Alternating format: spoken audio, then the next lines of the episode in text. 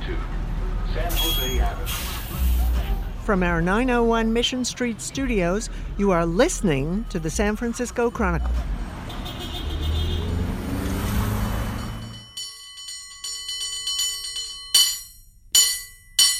Welcome to Total SF in Exile, and welcome to my living room, Jessica Christian. Thank you for having me.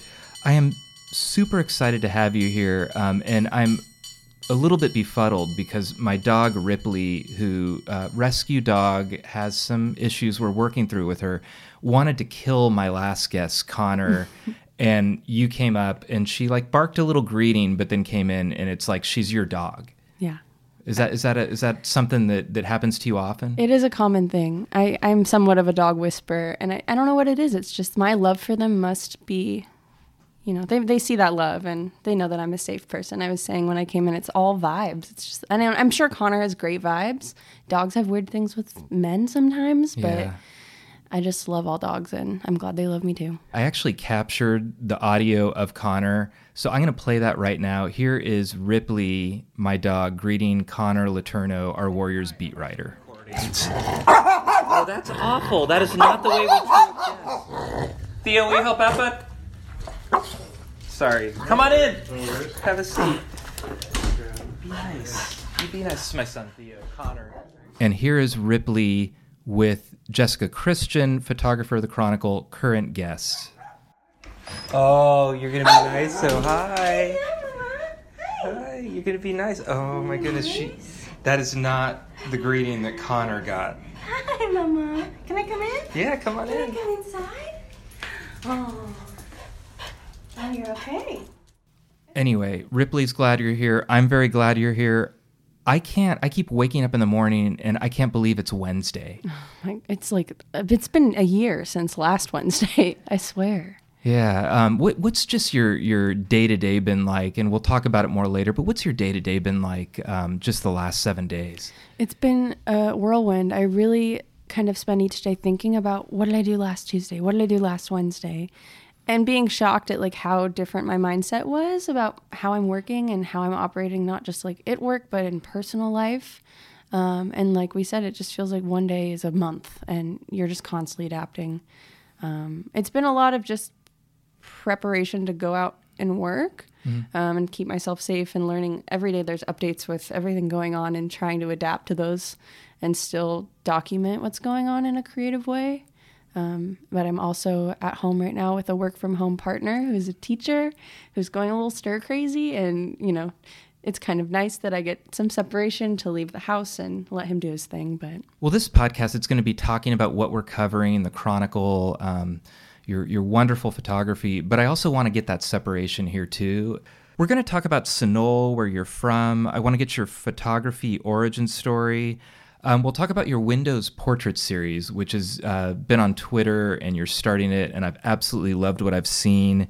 And we'll talk about the last seven days, what it's been like out in the field, what you've been doing to stay safe, and some of the things we're both looking forward to once this is all over.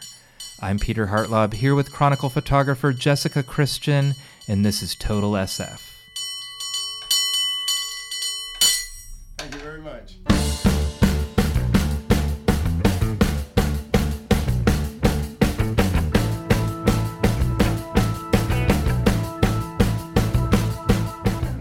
So, welcome back to my living room, Jessica Christian. Um, distancing good here. yeah we we're- got six feet i think we're good We're good. Connor and I had four, and then it changed to six. So I've reconfigured things here.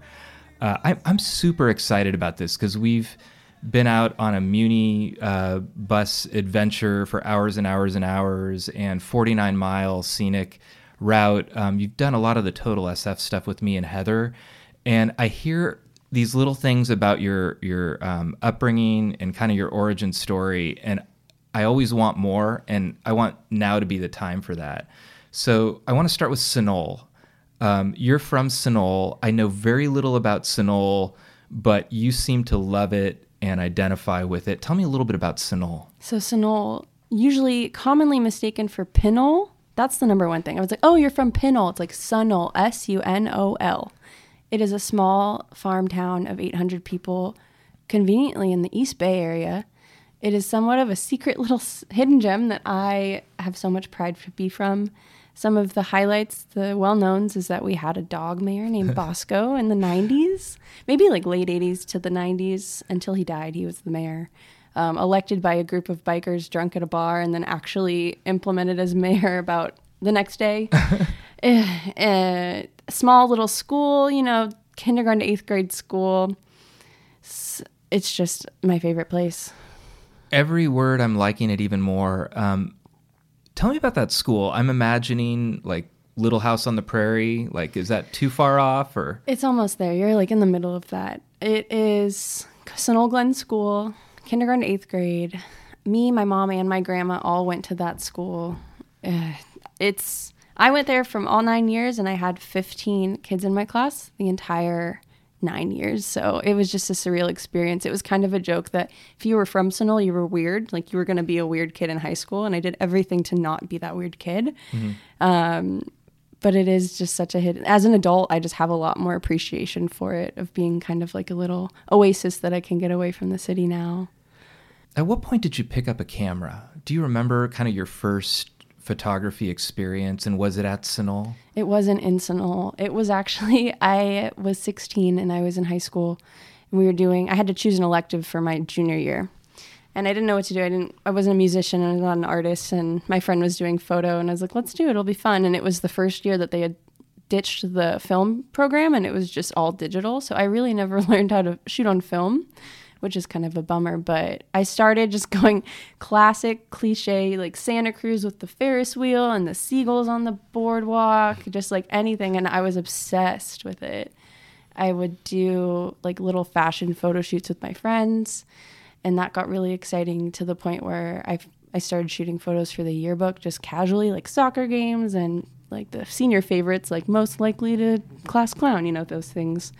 Um, and that was kind of the beginning of it.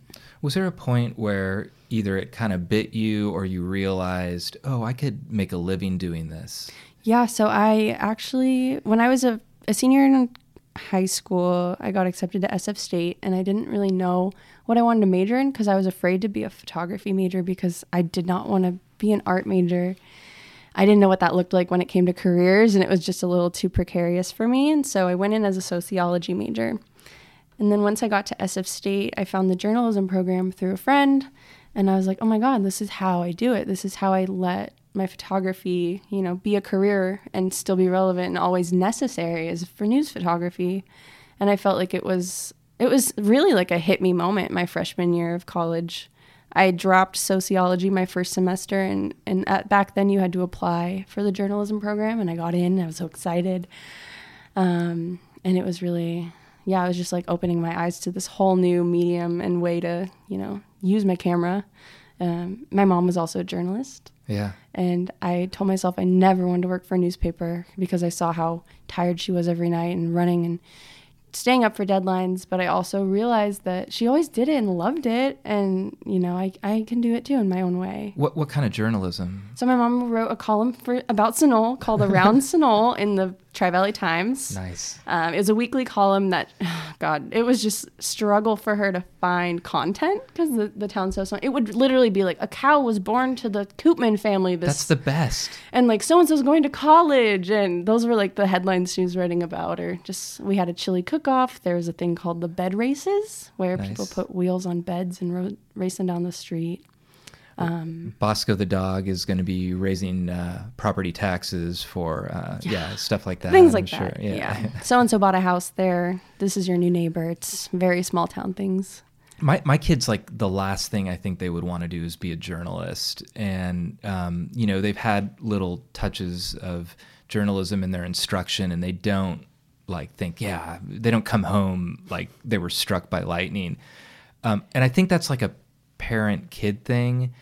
How does that change? Do you talk to her about it now? Do you kind of think a little bit more about what her life was like or is like? It's still a little different because I do have a feeling of separation from the writing aspect of paper. So, like, I'll, I don't think I'll ever understand what her experience was, but she takes a lot of credit in my career of like, oh, yeah, I was a journalist and, you know, it's only natural. And it was definitely um, an influence, but she's just so proud of me. She has my first Chronicle photo from my internship, my first front page photo framed in the living room, and it's just sun bleached. And I keep telling her, I have better photos now, like all the time. And she's like, that was the first. So she's very, very proud of me. That's a awesome, awesome connection. Um, so you were at SF State, I was. and um, at SF State, were you kind of getting mentorship? Um, what kind of grabbed you? Was it the actual photography? Was it the collaboration, being in a newsroom? What, what was the thing that made you pushed you even further? Like this is going to be my career. So I was a super, super breaking news junkie. Like I wanted to just. I remember my first photo class. We had to sh- photograph an event, and it was just very open ended. And I chose Occupy Wall Street and the Occupy Oakland or Occupy SF as a connection to the Occupy Wall Street movement in 2011 when I was a uh-huh. freshman in college. And I just wanted to be out and shooting these really adrenaline heavy photos. And I loved that rush of just like getting these you know, amazing moments in this hectic environment. And I, st- I remember I, st- I was a freshman in college and I s- photographed a BART protest for Occupy. And I m- emailed Russell at the Chronicle and I was like, hey, I have these photos if you need to use them. Like, I just love some credit. I was just pushing it out to everything. And I got an email back from him said, like, we're good, but keep it up. And that was like four years before I knew Russell at all. So. Yeah. I was just obsessed with that. I remember wanting to be like a war photographer because I loved that adrenaline rush. Um, and that was the first taste of it. And then from there, I did like Golden Gate Express was our newspaper at our school. I was editor for that paper, and it kind of gave me more of a idea of working in a newsroom. And then that kind of shifted from like the adrenaline junkie to oh, I love this collaboration of like seeing my photos in the paper, knowing the background of like how we made this story happen, and that was what really got me into you know furthering my career. I know a lot of Chronicle um, journalists uh, also teach locally. Was there anyone at the Chronicle that you had as a teacher? Any of your current colleagues that you had as Oh a teacher? no! A lot of my teachers worked for the Chronicle in like the early 2000s. Like Scott Tucker, he was a photo Uh-huh. editor for the Gate. He was my main mentor at SF State, and then now Kim Komenich is one of Oh. the professors. He was a year. He started a year after I graduated teaching, but he was also at the Chronicle and the Examiner. Oh, Kim, Kim Komenich and I had some adventures. Yeah. Um, the the primary one was we went up to Oregon um, to follow some Bigfoot hunters. Oh my god! So, and that was one of my favorite. I've since eclipsed it, but for years and years and years, that was my favorite expense report. Because like I'm, I'm expensing like sixty three dollars worth of you know Bigfoot memorabilia that we use later for a photo shoot, and uh, yeah, there were some weird ones there. He's an incredible person to run across. Um, incredible photographer. Um, I can see like you actually both have a lot of similarities in the way that you have a lot of tools in your tool belt and you see things in a way that really fascinates me. And I'm so glad that you ran across him in your career. Yeah, I'm so, and I go back to his classes the most to speak right now. So he's always hitting me up to come and lecture and just do some edits with students and things like that. Um, but yeah, a lot of local connections to like SF State and the Chronicle. yeah. I found that. So how did you kind of get your foot in the door at the Chronicle? Was this the first place you worked, or you you started at the Examiner? Right. I did. It was a long journey, so I can kind of f- quickly walk you through it. So, I started in 2014 as an editor at the Golden Gate Express, and I think that was really when I got serious about it. Before that, I was an SF Weekly intern doing like arts and entertainment galleries, and I didn't I didn't like it very much because I wasn't out there photographing. I was just editing a lot. Um, I went to Italy right after that, started the newspaper, really got into the groove of a newsroom. Um, immediately started right after that as an examiner intern. Um, a imme- day after I ended that internship, I was a Chronicle intern for two semesters. So I really like, and then after that, I graduated, and then I had two days. I went to Michigan, did an internship for eight months, had three days, got a job offer in Michigan to become the editor of the Examiner, photo editor of the Examiner. Mm-hmm. Drove across the country immediately and started that job. I was at the Examiner for two years as photo editor and their only photographer. Yeah, I, and and let's talk about that. That I I really respect, and I've grown to respect them even more. I worked at the Examiner the year before Um, it's switched over, and it's a different entity now, um, but so scrappy. Um, what's it like being the only photographer for a day, a daily? It was insane because I think now, I think back and I'm like, I don't know how I did it. I really, and it was a lot of self motivating to make myself go take those photos and not use like, oh, we have a photo of that bus or we have a photo of that Yeah. building to make it interesting and to keep it relevant and new. I had to shoot like six or seven assignments a day and I would I had no car. I had to take a bus everywhere and I had no scooters back then. And so it was just a lot of running around. I was able to hire a couple interns in the summertime through SF State and other colleges in the area to help me a little bit, but I also didn't I was an intern a month before I started having interns. Yeah. And it was surreal to like ask them to do anything.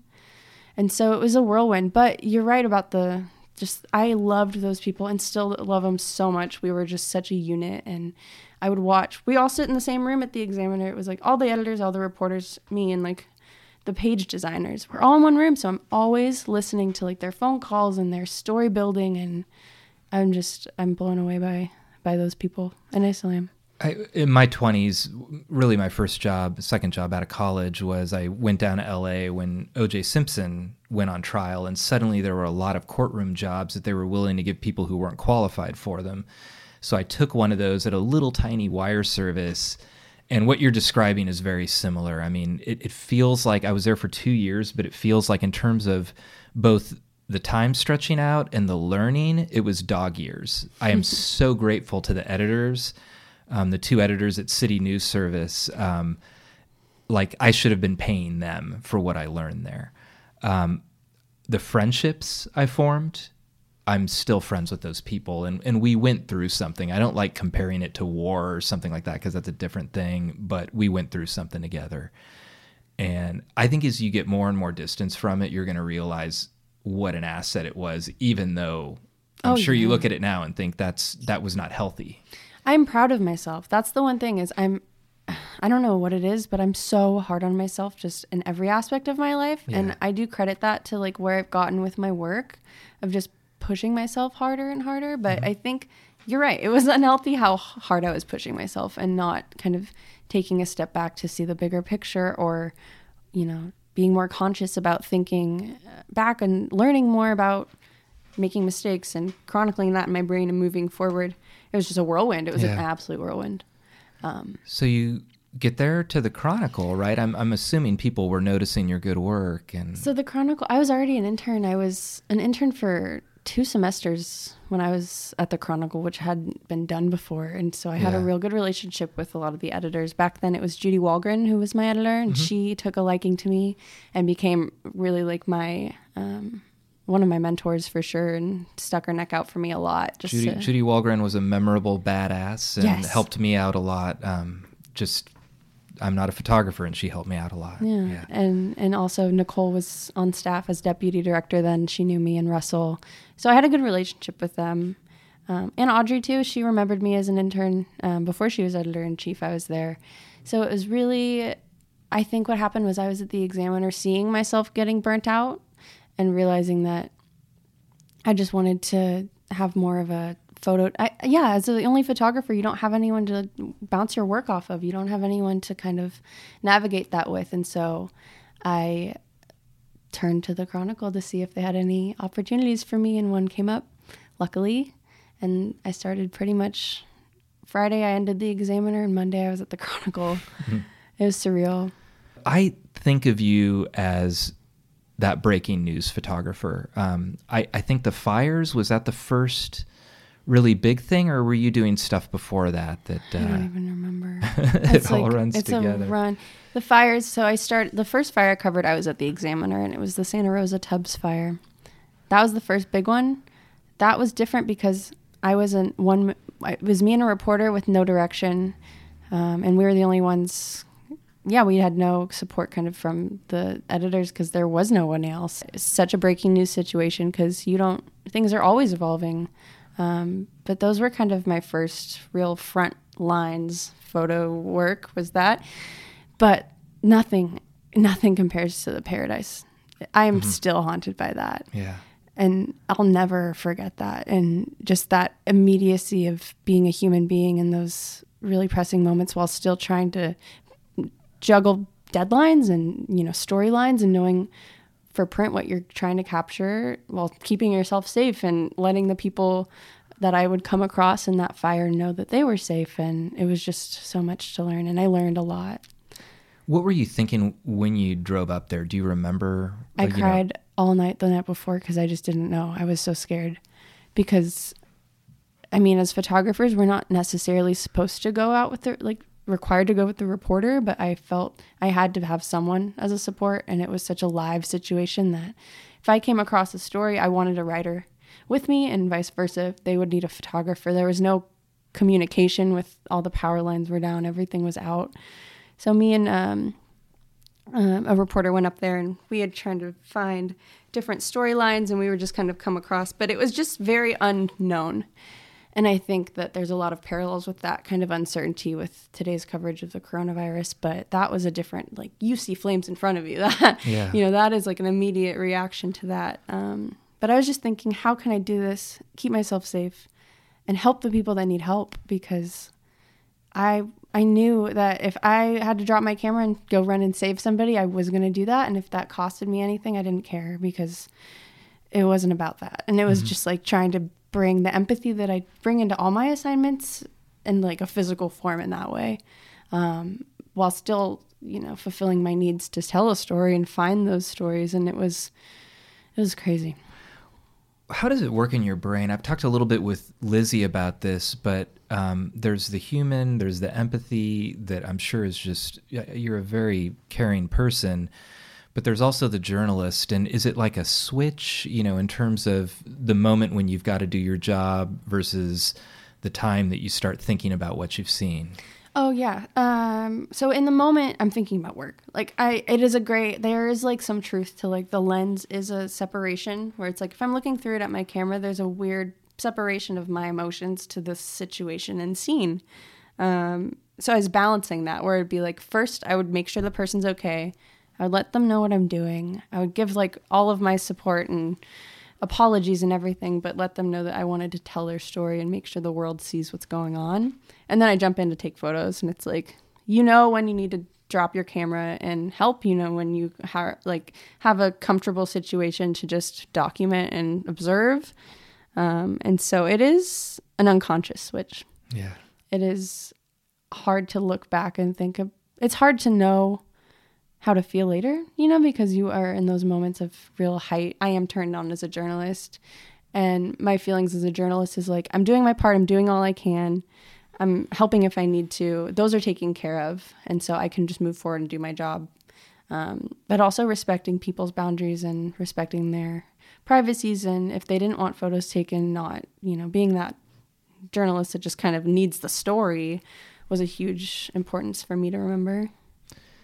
As these kind of crises seem to come in waves, sometimes unexpectedly, um, are you thinking to yourself, I'm dreading the next one? Or are you thinking, like, this is something that I do, this is part of my my code, my calling, that when a crisis comes up, you can get yourself ready for it and, and, and not obviously be looking forward to it or in any way um, have it be a positive thing, but be ready for it. Yeah, I think that I have definitely had. It's like a template, you know, and it's it depends on the the disaster, which is a terrible thing to say. But I know what to do in a fire now. You know, after the Paradise Fire, I was extremely prepared for the Kincade Fire, which was a lot less devastating with live lost. Um, and I knew how to, you know, it's about like getting a pack, like a survival pack in your car, knowing your storylines, knowing those basics with fire coverage. I know how to operate in a flood now because I did flood coverage in Guerneville. I've never covered an earthquake yet, so that's to know. But you kind of use those tools from other disaster situations as just like a baseline of safety and coverage, and you adapt as you go forward. But like I've said with this coronavirus, it's a totally different beast because it isn't a physical flame in front of me. It isn't a body of water I need to navigate around. It's like a silent thing out there. Yeah. And I'm more afraid of this than any fire. Yeah, I, I want to get into that now too. Um, I feel like we have this fire season and you can kind of prepare for it almost mentally. And then there's maybe the blackouts and maybe the flooding. I feel like we were coming out of that danger. And then this right now was going to be the time where we could sort of collect ourselves and recharge. And then the coronavirus comes up. Do you, do you remember when you first heard about coronavirus and when you realized, you know, this is crisis mode? I think it was like February 26th. I remember that because on February on March 1st, I photographed a theatrical performance in Sunol that I was doing a project on that mm-hmm. actually got cut short because or postponed because of this coronavirus. They had to shut down production. And I remember everyone was a little more cautious, like, hey, we're not shaking hands at the line after, you know, the actors aren't going to shake hands with you. Um, hand sanitizer everywhere. But, you know, there's still a group of 50 people in this theater, and I didn't feel worried. And that feels like years ago. It just truly feels it's the 18th today, and I can't. It's just every single day since then, it's been a little more cautious, a little more cautious, a little change in my daily life and the way I work. And it just feels like, yeah, you, you have to take it day by day. What were the first days like compared to now? How have things changed for you just in the last, what is it, eight days, 10 yeah, days? I need to look at a calendar real. I'm gonna look at a calendar so that I can remember. Today's the 18th. So my first real coronavirus story happened on Friday the 13th. I had to photograph a mass service at St. Ignatius, um, and it was sparsely attended. They had people separated in the pews, but I was close enough to people to get their name where I wasn't thinking about my distance away. I wasn't wiping my cameras yet. So, you know, as of Friday from I think Sun I had Sunday, Monday off. Tuesday it got real. Yesterday. Is that is today Wednesday? See, Yeah. I'm just so thrown. Sure. It feels like every day is five days. Yeah. It does. And so, t- as of Tuesday, I have like a strict new protocol personally for my safety and others where I'm wearing a mask and gloves if I'm in any crowded public situation just to make people know that I'm being careful and just to like be more approachable. I'm wiping down all my camera gear in my car before I come in the house. In my bag, I'm leaving it in the car empty. Um, I'm stripping my clothes right when I walk in the door and showering immediately. So I have an outdoor set of clothing so that I'm not bringing anything home. I have an outdoor set of shoes so I don't bring anything in the house.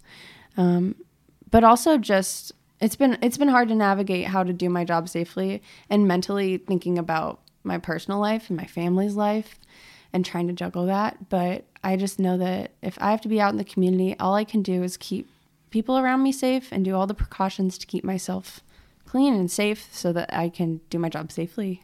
Yeah, I mean, we got this work from home. Um, we tested it out about a week and a half ago, and then we got the edict uh, six days ago. And you can't work from home. There's no, you know, unless it's photo editing, which is not what you do. You know, normally you don't have a work from home. Yeah, it's really hard because yeah, it's imp- it's hard to get out of bed and go out in the world knowing that everybody isn't. But also, that's what I do every day and what I've done in fires and floods and I and there's no part of me that is is hesitant to do it because I'm very grateful for the position and responsibility I have to give people information that can't be outside and I'm willing to risk my health or whatever it is to do that. Um, but it is like now I'm working out of my car. I'm not going to coffee shops to file like I would. I can't always go home in between assignments if I'm in San Francisco. Um, so it is kind of, we're all trying to figure it out one day at a time of how this coverage continues while keeping ourselves safe, how it's going to look. Of, you know, now you can only photograph empty streets for so long before it gets a little bit redundant. You don't want to go into the house of people working from home because you want to keep them safe and you know make them feel comfortable.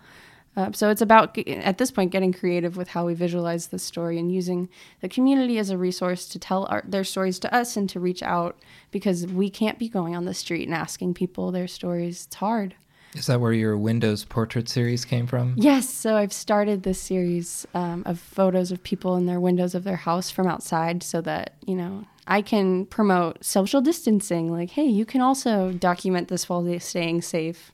And also, it's just such a unique situation that almost everybody is home all day now. So it's the easy. It's one of the easiest projects because I could just say, "Hey, are yes, hey, are you gonna be there today? Yeah. Where else am I gonna go?" Everyone's kind of down. They just have to walk up to their living room window, and I've done multiple where we're doing every window in the house, like going circling the house together, and they're yelling like, "Go over there, go over here," and you know, it's been really f- fun, and it's been a way, yeah, a creative way for me to visualize, and it's also therapeutic. I've found.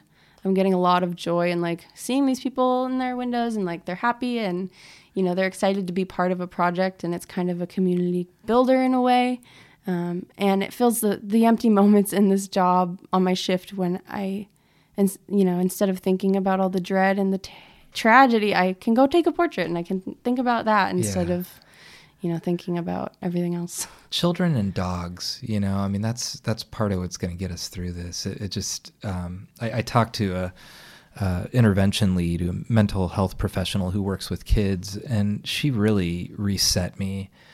Because i'll get some bad news and like run and tell my wife and you know lecture the kids you can't do and, and then i realized like the best thing i can do for them is like go down in the basement and have a nerf gun fight you know rearrange all the furniture i mean it we sort of need to like not just convey this information and there's very important practices that we have to do we also have to keep ourselves healthy mentally healthy Yeah. you know It's been crazy, and it's like I was with my partner yesterday, and today is day two of the of the shelter in place, and we already are like, what are we gonna do? Like, how can't even you know you can go on a walk and you can go on a hike and things, but also only we did four walks in our neighborhood yesterday because we just like what do we do?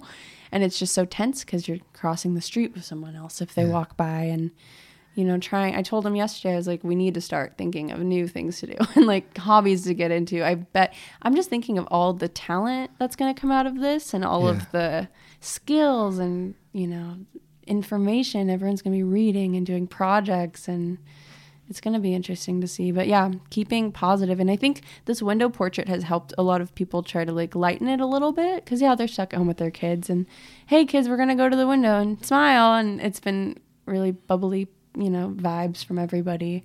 I love it seeing the kids because they don't know, you know, and, and they don't need to know anything more than how to keep safe. So every time I see one of those kids on your Twitter feed, I'm just like, oh yeah, that's that's the mood I want to see right now. um, where can people see this? What's the best place? Um, your Instagram and Twitter? So Twitter is for now. I'm kind of just doing. So the goal is to f- photograph this whole series through the entire shelter in place order, so that I can continue to have people reach out to me that are interested in it and kind of fill my days with that and do a few at a day at a time. And then at the end, I'm gonna have a huge package of just portraits of people. For now, I'm kind of just posting those offside moments that aren't post photos of just like humanity on Twitter as a thread just to get more people interested in reaching out. Um, but yeah, I'm I'm still looking for more people. I'm con- contactable through Twitter at, at ja christian, um, and I've been setting up a bunch for the next couple weeks. So Awesome. Well, I hope people check that out. Um, I know you got other assignments today, but I got one little feature that I want to start adding to the Total SF podcast. Um, I'm calling it right now "Things We Took Things We Took for Granted," but I don't want it to be like something where we're guilting ourselves. I want it to be sort of like looking back at the things maybe we should have done, but also when this thing's over, the things we're looking forward to, doing. And I'm just thinking like I'm not going to get to a movie theater or a ball game for months, but that first time and second time and third time back in a movie theater or a baseball game, just thinking how good it's going to feel. So I'm going to ask you, I'm going to tell you one and I'm going to ask you things that we took for granted. Um, mine is uh, the Irish Newsboys, our Chronicle band, which is Kevin Fagan. Um, it's a group of Chronicle people who've been involved, but Kevin Fagan, Steve Rubenstein, um, uh, Ellen Hewitt, who's a was a young business reporter, played flute for a while. People come and go. Um, they played at Lefty O'Doul's for a while, and I forget where they are now, but they've moved around. Two members of like completely legendary Woodstock era bands, Peter Albin from Big Brother and the Holding Company and Barry Melton from um, Country Joe and the Fish, are in the band. They they frequently show up. We get these notices all the time I love Kevin. I just he's been like such a good, you know, when I was younger and a lot of the people that I worked with were like going to the bars and not it, it wasn't where I wanted to be in my life. I wanted to settle down. I looked at people like Kevin who is a fun-loving guy and loves art and all this stuff and yet he goes home and he's got this family and I want to be like Kevin, you know, and I just love the guy. I love his music. Why the hell didn't I go see his band? I mean, it's like they play like four or five blocks from the Chronicle. They play every other week. I get the notice, and I always make an excuse not to go. And I know I would have had a good time. So I'm gonna go see the Irish Newsboys. I'm gonna drink some Jameson on the rocks and Guinness, whatever. Bring some friends, and I'm really looking forward to you know that day. So that's what I that's that's my thing I took for granted. Have you got one? I do, and it's a little more somber than that, but Yeah. it's so serious. And I think that so I'm young. I'm in my 20s. Um, with this whole thing right now, it's like I don't even know if I'm carrying whatever this is. I don't know who I'm infecting or whatever. And I think about my family a lot, where it's like I my grandma's in a nursing home right now, and I visited her a good amount. I mean, maybe every other week for realistically what I could do and now she's in you know a situation where my family can't visit her at all and she doesn't have a phone there. Um, so i think that yeah i'm longing to see my family. And my my grandpa is also living with my mom which is really gives me a good peace of mind that they're together and supporting each other but it kills me that i can't you know even just this possibility. And because i'm so out in the world with my work i can't go see them or hug them or anything so i'm really looking forward to visiting When's the last time you've seen your family? And I know it probably feels a lot longer than the date you're going to give me, but It was March 1st. That same day I did the theater play. I went and had dinner with my mom and Yeah. my grandpa. And I visited my grandma that day too. So I feel good about that, where I made those trips the very last time I really could. And I find a lot of comfort knowing that, like, my grandma's safe. She's in the best care and my grandpa's being taken care of. But it's just that physical barrier is just so different because I'm very Yeah. close to them. So I can't wait to see them and just hug them. oh, that's great. it's going to be great. Yeah. Um, well, I, I really appreciate you coming here, and and uh, uh, I want you to take care of yourself. Definitely. Um, I just like think you do fantastic work, and I want to tell you not to be so hard on yourself because we've kind of talked about this a little bit, but we're kind of hardwired the same way. And I really, in my head, it's something that actually I think is good because it fuels me. But I think I'm only as good as the last two weeks, and I forget about what came before that. And I think this is a time where you've got to just have this 30,000 foot view of yourself and know that you're awesome. And if you don't know it, then trust me, um, you do incredible work. And I'm really proud to work with you. Thank you so much. I really appreciate that. Yeah. You too. You're amazing. Yeah, we'll uh, we'll close this off. We got through without crying, and uh, Ripley uh, Ripley's not on the chair anymore, but she's cruising around. She's super comfortable with you. So um, when this is all over, or maybe another time as it's going on, we'll we'll be real careful. But um, just love to have you back on, and look forward to working with you some more. Can't wait. Thanks. All right, thank you.